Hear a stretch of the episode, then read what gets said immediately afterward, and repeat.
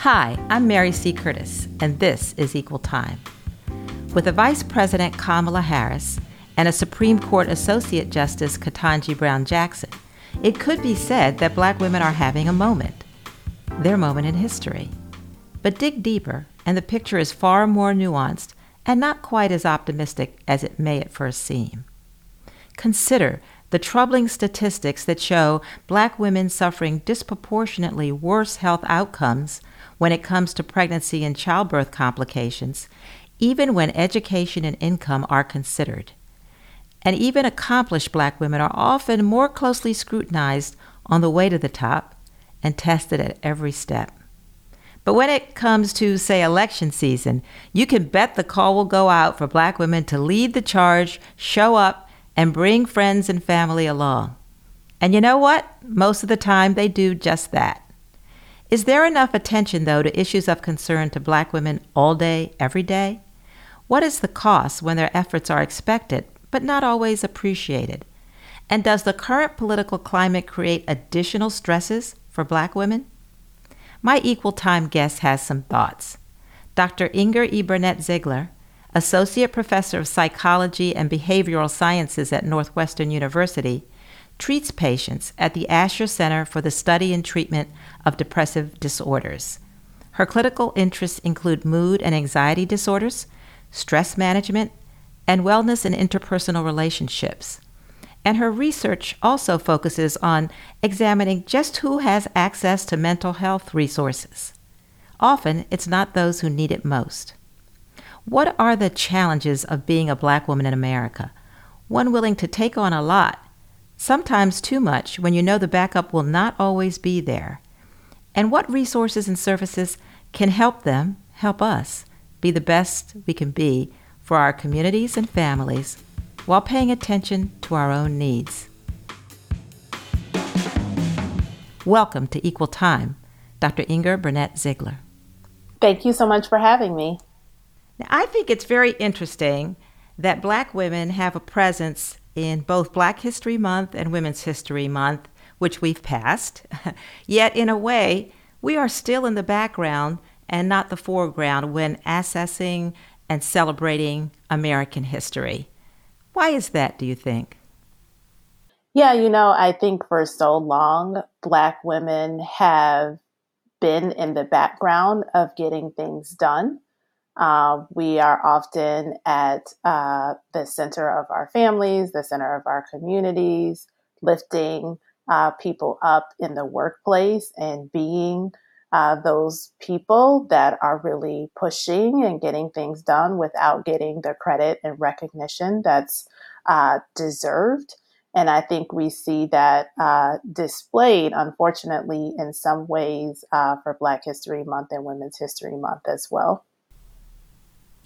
From your work and your research, could you talk about it and talk about some of the challenges that face Black women in America because of the myths of our strength and our invincibility? Yeah, so my research is really focused on disparities in mental illness and treatment, particularly among Black women. Um, and we know that for sure, Black women face incredible amounts of stress. Um, that stress is related to work, employment, finances, taking care of family, health conditions, racism, sexism, uh, histories of trauma, all of the things. Um, and I really think that only until recently has there been a space for people in general and Black women specifically to be talking about their stress um, and to be thinking about ways to better cope with their stress. Um, so I think this, you know, there's an exciting opportunity now for uh, Black women to be thinking about how to put themselves at the center uh, and think about better ways of taking care of themselves. Can you talk a little bit before we get into some of the solutions and exciting things that are going on? Can you talk about the history of how we came to be seen in this country by an outside gaze rather than society asking us how we want to be seen? Yeah, you know, I think a lot of that has its origins in, you know, our culture, what we are taught, how we are taught to show up. And I think for many Black children who grow up to be Black women, we are set with the expectation that we should always show up well outside of the house. We're set with this expectation of excellence and perfection and putting forth our best self. Um, and and to some degree, unfortunately, some of that is we don't want to, you know, go go acting up in front of white people, right? We want to do our best, look our best, leave the best impression in general and and especially at work.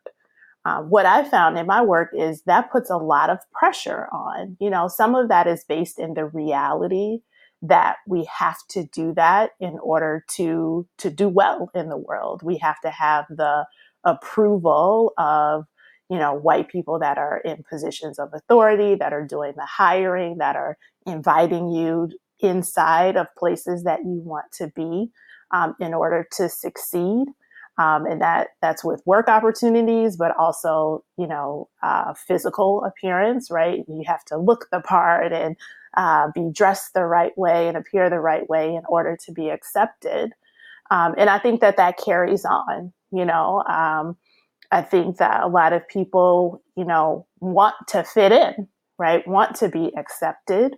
Uh, and now, where there's again, I think this cultural shift toward you know, thinking about the ways in which we might want to start rejecting that the ways in which we see ourselves differently than perhaps uh, majority culture sees us and kind of redefining that strong sense of self for ourselves and for our community um, and and and being okay when perhaps there's some sort of inconsistency. I think one great example of that is is hair right? The natural hair movement um, whereby there has been a time when a lot of black women changed their hair in order to fit in or you know do what what they thought was necessary for the white gaze as you uh, as you put it. And now there's there's a huge movement um, against that. And i think that's us really reclaiming our identity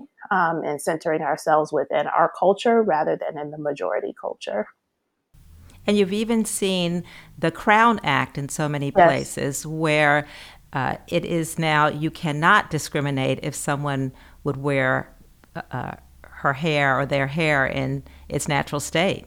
Yeah, and you know, even with that, I know at least in a lot of uh, circles of Black women that I'm in, people are still uncomfortable. You know, they're afraid even though the act exists there's afraid of is is this truly okay is this acceptance real and what potential consequences might i face uh, in the workplace so you know i think these are important steps in the right direction but there is still that tension between um, uh, what is appropriate and acceptable for me to fit in and be successful in uh, a white dominated, uh, in this case, workplace. Oh, yes. It's so damaging to your health and well being if you're constantly second guessing yourself. Did I not get this? Or because they were making these judgments, and how should I act because of it? Yeah, and you know that second guessing is something that I absolutely see come up um, in the therapy in the therapy space. That's something that shows up as anxiety, this questioning, this doubt, this sense of insecurity, um, this fear of judgment, um, this kind of constantly running narrative of am I doing the right thing? Am I saying the right thing? How do people see me? How do people judge me?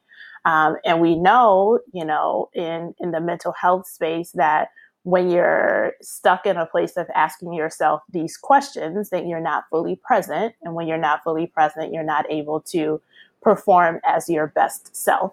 And so it becomes this kind of vicious cycle where because you're engaging in this act of kind of wondering if you're making all the cho- right choices and doing all the right things, you can inadvertently be uh, damaging you know, the way you're presenting in, in that particular space.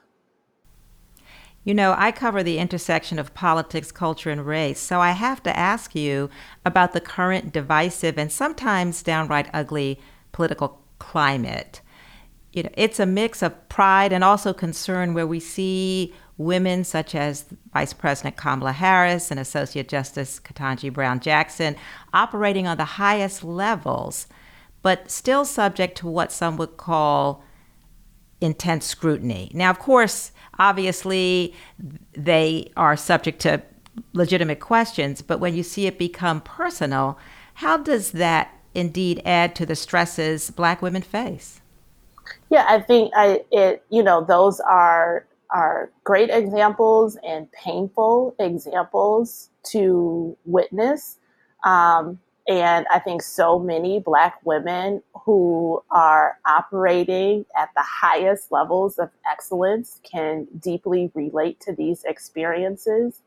Um, you know, that old saying of you have to work twice as hard really stands true in those situations where these are the most credentialed people that have had, you know, all of the opportunities presented before them. And yet, their value, their education, their contributions are are still questioned. Um, and again, in the therapy space, I see that show up so often, and it does erode one's sense of self. It can impair self esteem. It can make people feel not good enough. It can make them um, it can make it difficult for them to show up in the workplace and even question their value and their contributions outside of work. Um, and so even even people, uh, I don't know what uh, Kamala Harris um, and and our uh, judge um, what they feel privately, but even women who are able to maintain that strong face externally are suffering deeply um, when they're confronted with these types of engagements. But we've been taught to put on the brave face and to hold back uh, that pain and suffering. And it does erode us and have a, a deep impact, not only on mental health, but also physical health as well. Oh, yes, you could see when a, a Associate Justice uh, Ketanji Brown Jackson was comforted in a sense, and she was complimented by Senator Cory Booker of New Jersey, who happened to be an African American man, you, a sense of relief that you could even see. Right, because, you know, she knew that he knew that she knew that he understood. And so many of us Black women understood. And in conversations that I had when, um, when she was going through the con- confirmation, there were these mixed feelings of pride of seeing someone show up so beautifully and also pain of seeing someone uh, criticized so harshly and knowing you know what that must must feel like as you said so many women who have worked so hard could relate.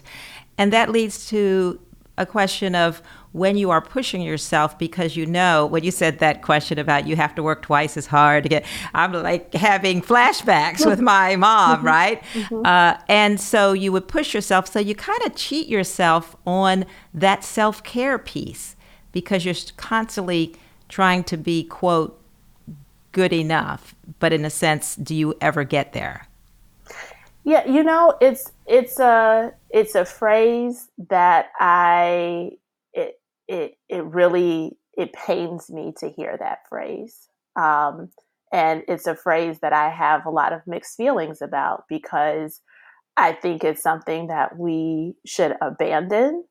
And then I also give pause when I say that because I know that there's a reason why people are saying that because to a certain degree unfortunately i think that it's still true we started this conversation today talking about the invisibility of Black women. And I think that's kind of underlying that sentiment of working twice as hard to even be noticed, right? To even have someone take notice of the work that you're doing, of the contributions that you're making, just doing kind of the status quo or par for the course so often um, isn't enough. But in doing that, we are overworked, overburdened, overwhelmed, tired, um, not giving ourselves the space to rest, the space to experience joy and fulfillment in the multiple domains of our lives. Um, and you know some i work with a lot of people and we talk about that balance. We talk about kind of setting boundaries and pulling back and allowing yourself the opportunity to live a life of ease and joy. And a resistance shows up because uh, people wonder well what might be the consequence of doing that? You know if i if i'm not pushing or doing the extra thing or doing the extra credit or taking on you know, going to the extra event, taking on the extra project, showing up all the things, no matter how much is wearing me out, no matter how much is making me sacrifice, you know, the time I want to spend with kids or the vacation that I want to take or that doctor's appointment that I need to get to. I need to do it because this is my way of surviving, you know, particularly in the workplace. So I you know, I feel very strongly about kind of challenging those boundaries because I think my number one self care tip for people is boundaries, boundaries, boundaries, because boundaries allows you to create space, to rest, to be in ease, to have peace, to experience joy, to do nothing. if you want to just do nothing, to say um, no. to say no. To say no. And I, I think all of that is a part of self care and wellness. Yes. Well, how does your work remedy some of these misconceptions and place the spotlight on the effects of stress and inequities in underserved communities? And why does it seem like resources often are not available to those who need it most? Yeah, I, just to take a step back from that, it is true that my research is focused on um, underserved communities, communities that have fewer uh, material and financial resources to address uh, mental health. However, I think it's important to note that when we talk about stress and many of these things that I've mentioned so far, um, stress and the impact of stress on Black women, that that shows up across the socioeconomic spectrum. So, regardless if you are of lower income or if you are you know someone who is at, at the higher range of the economic spectrum um, black women still are reporting a disproportionate burden of stress right? It might be uh, for example i have i have a good friend who is uh, does senior in her career does very well um, financially. However, she has more financial responsibility on her plate, right? She's taking care of extended family members. On the other hand, there are those who um, may have more lower wage jobs, more more um, employment insecurity, and then there's the stress of being able to make uh, fi- make um, financial goals and meet financial needs. So across that economic spectrum, um, Black women are experiencing intense stress. Um, in my work, I'm really working to uh, open up the conversation about stress um, among Black women. I am hoping to uh, kind of encourage a paradigm shift where Black women uh, consider centering themselves more than we've been kind of culturally conditioned to do, where we're constantly kind of centering the other and challenging this idea that centering self is selfish, but rather centering self is an opportunity for me be, to be able to more fully show up in all of the things that I want to do. Um, and also to realize the way that stress is harmful. Um, I think that so many people just carry it and uh, ignore it, avoid it um, until they can't take it anymore. And by that time, it's too late. By that time, the depression has really set in, or the uh, physical health challenges like uh, obesity or diabetes and hypertension, which we know are all deeply related to stress, have set in and also um, more prevalent among Black women. So, you know, I just I want people to to see where the stress is coming from, um, to understand how it's taking away from their lives, um, and to center themselves, to have permission to center themselves to better take care of themselves. Um, and that's a means for them to be able to do all of the things that they they so deeply care about.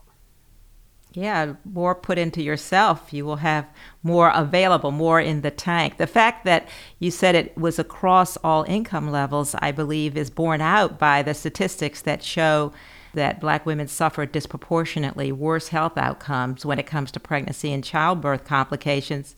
That's even when education and income are considered. So I do feel that, you know, it does cross all the boundaries.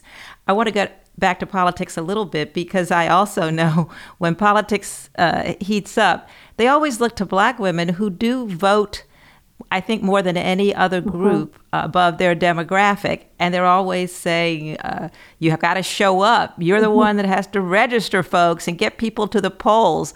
When perhaps your concerns may not be number one, when they don't need you. Mm-hmm. should should we watch out for that trend too?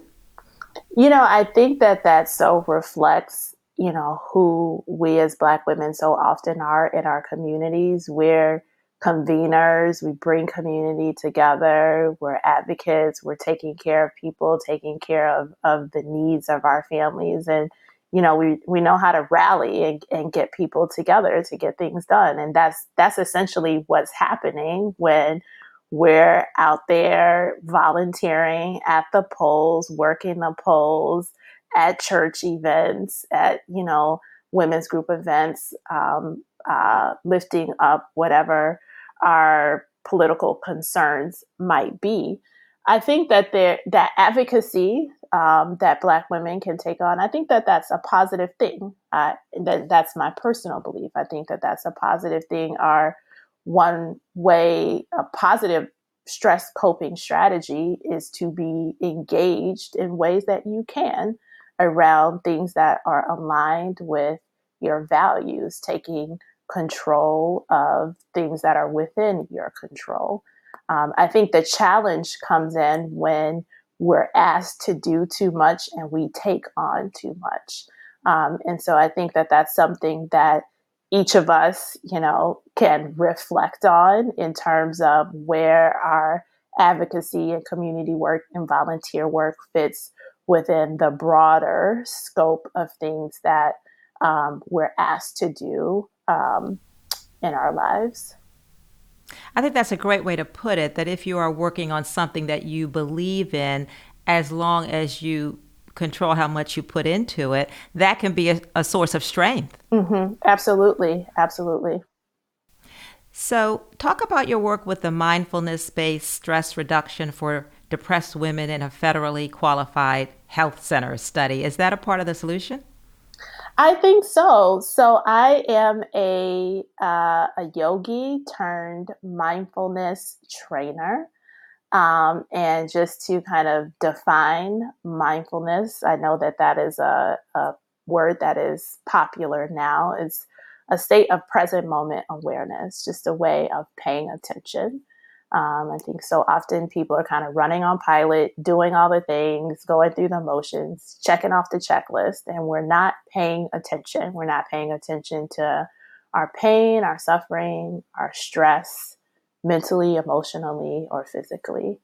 Um, and so the literature, scholarly literature, has uh, strong evidence that a practice of mindfulness is one strategy for coping with stress, bringing awareness to what's showing up in our bodies, in our minds, in our environments. And with that awareness, we have better control to make different choices, right? If we don't even know what's stressing us out, how we're feeling, then we're not addressing it. By bringing awareness to it, then we can make uh, different choices.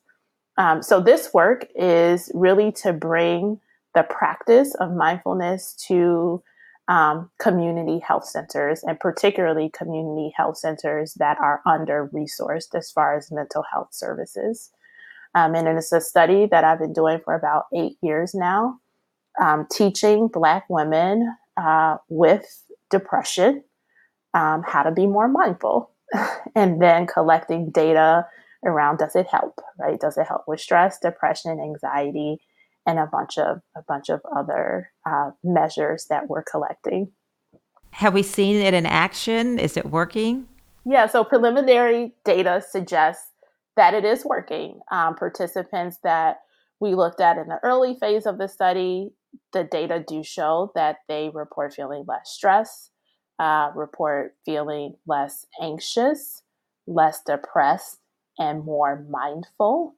Um, the data that we've been collecting more recently, we haven't looked at yet as the study is not quite done. We're actually in the last couple of months of the study. But anecdotally, um, participants report having received benefit not only from the skills that they learned, but also the community that has been built. It is a group uh, intervention. So you're not only kind of learning mindfulness, but you're in a group of other Black women who are experiencing some of the same stressors uh, that you are experiencing. And so uh, we believe that there is a benefit from that community as well.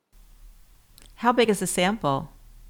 So, final number as of today, the sample is 245 women for the last five years of the study. And prior to that, we had 154. So, just under uh, 500 participants.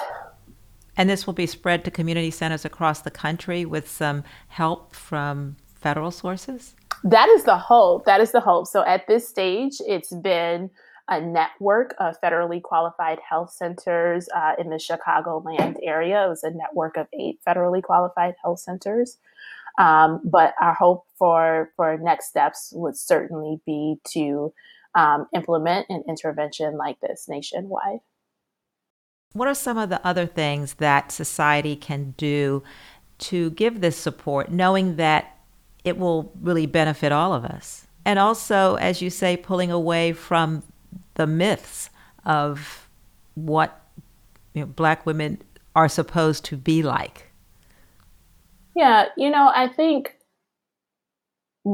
when I think about the direction I want conversation around self care and mental health to go, generally speaking, and particularly among Black women, um, there are a couple things that come to mind. One is, you know, changing this culture of value based on productivity.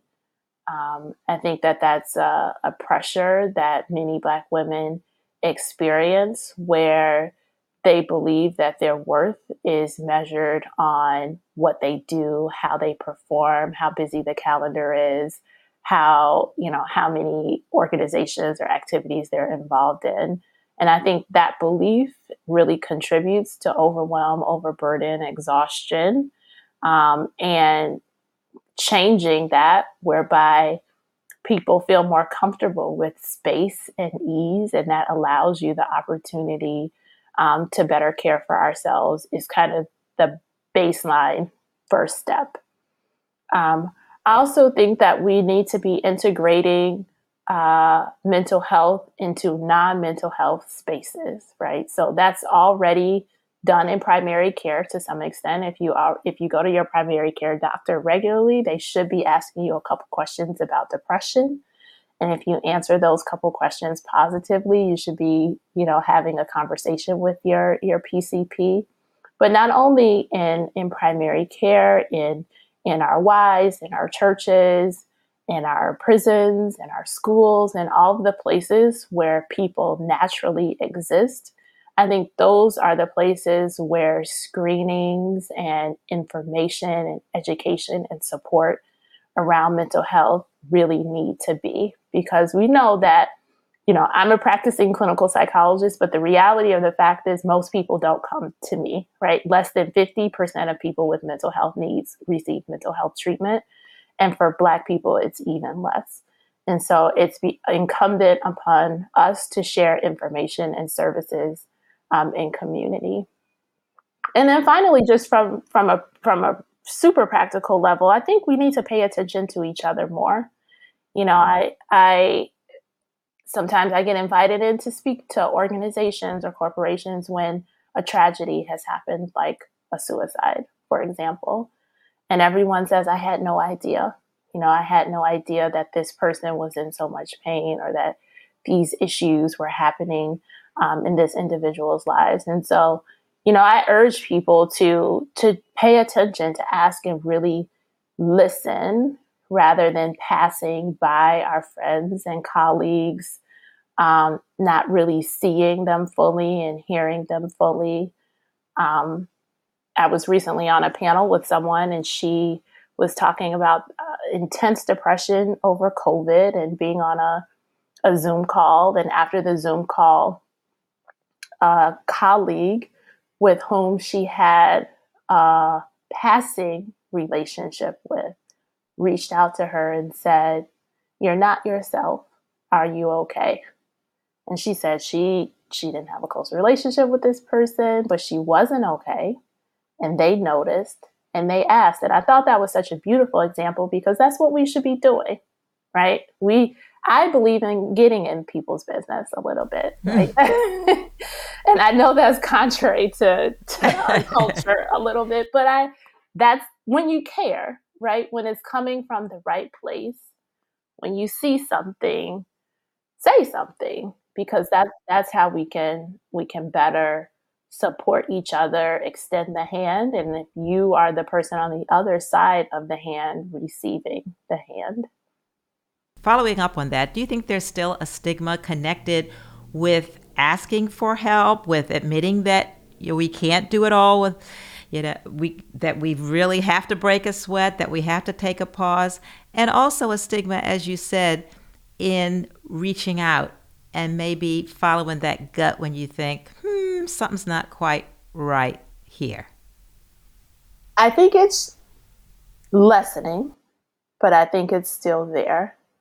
And I think the people from my clinical experience that struggle the most are those that are used to being able to take care of everything on their own. The ones that are not accustomed to asking for help, right? They're the ones that everybody else comes to they're the ones with all the information, the education, the resources. And so if they can't figure out eh, figure it out, it's almost like a blow to the ego. What's wrong with me?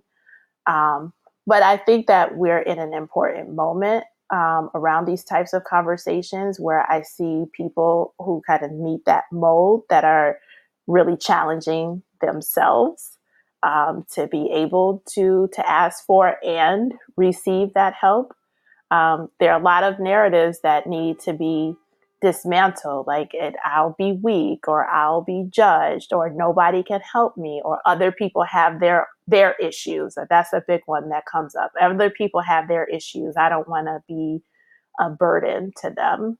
Um, so you know really thinking critically about who's there. So often there are people there that that love you right? That care that are asking what can i do? right and we're not taking advantage of that. Um, and so I, I, I, really think that that's that's an opportunity for us to to share the load um, with other people um, in our community that that care. Yes, it's almost a point of pride that you can handle so much. And mm-hmm. do you think that's affects our community more, Black folks? I do. I do. You know, I think that being a people who have endured, who have overcome, who have experienced great suffering but are thriving. That is a source of pride, right? That we we can handle it and still show up, right? And still be in, on these platforms and be excellent and successful um, and for those reasons, sometimes there's a conflict when there's something behind the surface that may give a suggestion of imperfection, right? Um, but my response to that is that addressing whatever that is allows us to keep showing up, right? It allows us to keep doing the things that we're externally proud of. And when those things are left unaddressed, then that that potentially threatens that ability to do so. And the alternative is just burning out, and then you're no good to anyone, really. No good to anyone. That's right. That's right. What can we do? How much is is that in our control? Because I know you work with so many people and you try to empower them. So is that one of the more important parts of the solution? I think I, I do think so, and I, I love that you said that is that in our control. That's a question that I ask people that I'm working with all of the time. What aspect of the stress that you are confronted with in this moment is in your control, right?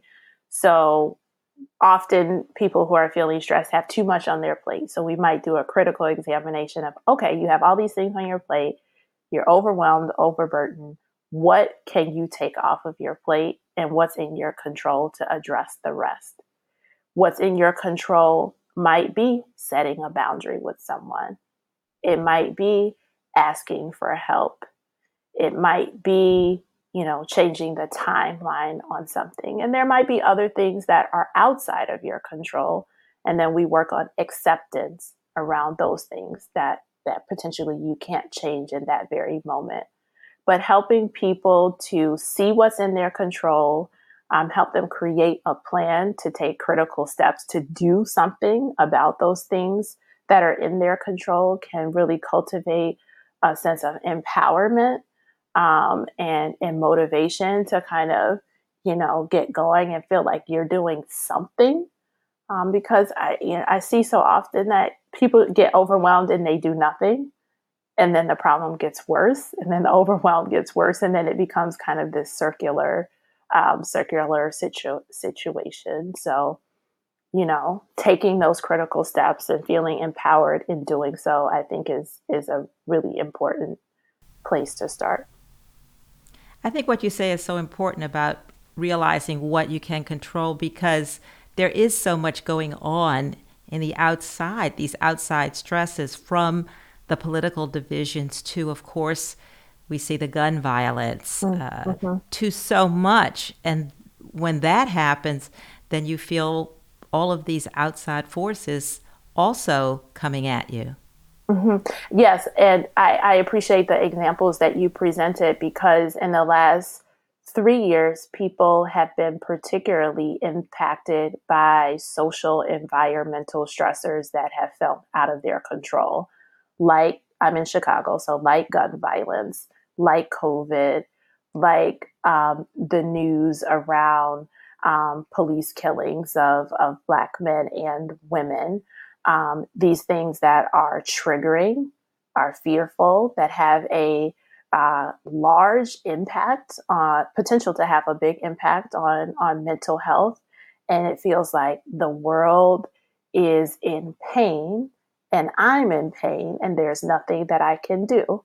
And so my work with people is okay, yes, and validating that these are these are scary, stressful experiences. What within that, again, is in your control. Perhaps it's limiting the news, right? Perhaps it's thinking about spaces that feel more safe to you than those that feel less less safe. Um, and that's a really tough one for people who have less mobility in their community, right? Thinking about ways you want to keep yourself safe from from COVID, whatever the case may be. There are things that people can identify that they can alter around the way that they're moving that can give them a greater sense of safety and security. And I like what you said when we had talked previously about rewriting the narrative, because so many folks feel that that narrative is set and you operate within it. And you talked about just throwing it out the window and approaching it all in a new way. I love that. Could you talk a little more about that? Yeah, I, I and I think this is the time to do so, right? Conversations about mental health are changing. More people are talking about it, more people are thinking about it. The stigma is lifting. There are more resources available, even though we still need a lot more. And the world is different now. There, with work from home, that creates a lot of opportunity for us to shift our lives in ways that might be uh, promote more wellness. And so, when I think about rewriting the narrative, I think about what does it mean to be strong, right? Whereas being strong before might have been taking it taking it all on, doing it all, not letting people know you need help, not letting people know that you're suffering, creating a new narrative about what strong means. Being strong might mean saying no more often. being strong and that takes a lot of strength right? It takes a lot of strength to be able to tell somebody you know what? No i'm not going to be able to do that for you today right? And that's a way for you to take care of yourself. Being strong means having the courage to say i'm hurting and i need help. And i think that a lot of people are thinking about opening the door to to this new narrative because uh, a lot of black people black women in particular are worn out and we just don't want to do it anymore.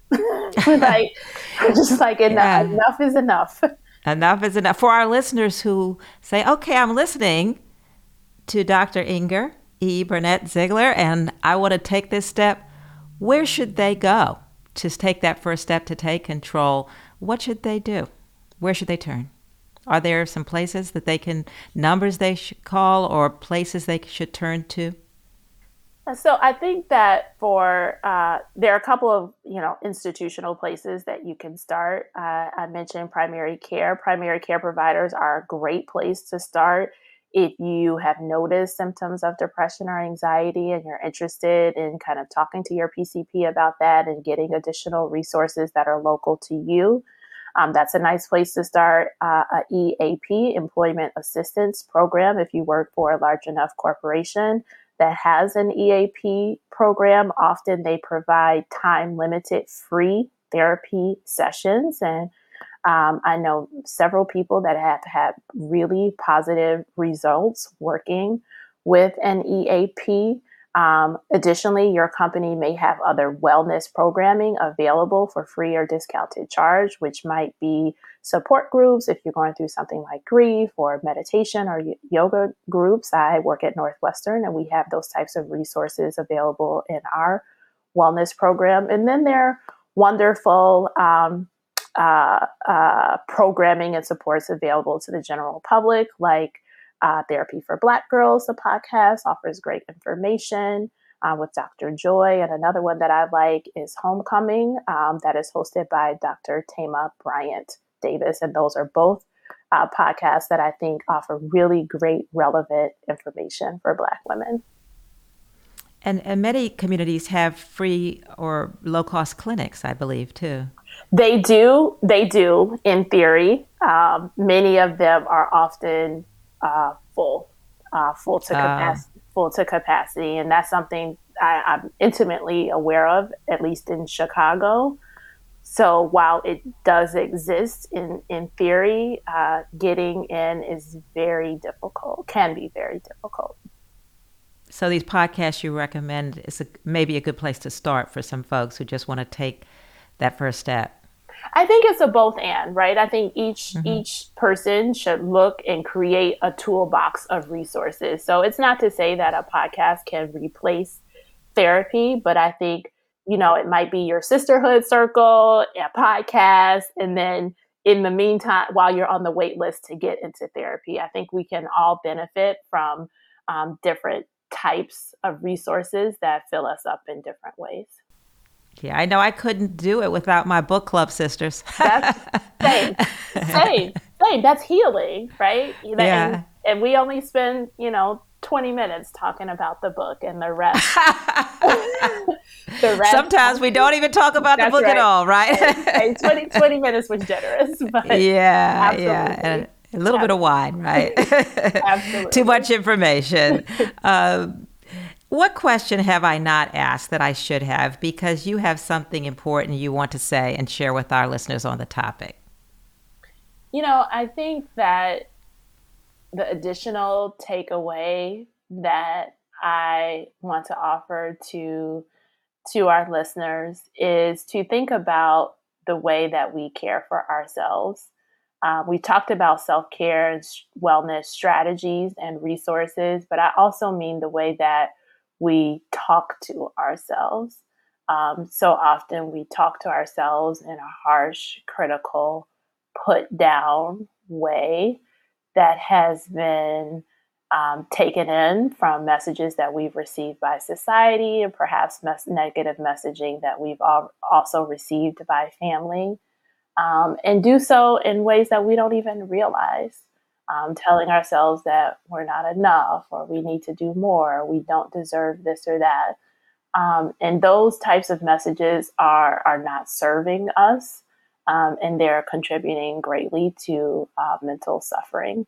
And so I just uh, offer, invite our, our, friends and listeners to be mindful of the ways um, that you talk to yourself and and practice talking to yourself the way that you would talk to a cheri- cherished friend, um, offering ourselves more compassion and grace, um, and knowing that we're enough. Uh, we're enough outside of what we do or the material things or the awards or the positions and titles, etc. We're enough just because we exist in the world. I love that message. Thank you so much, Dr. Inger E. Burnett Zeigler, for sharing your insights and a lot of helpful advice with Equal Time listeners. Thank you.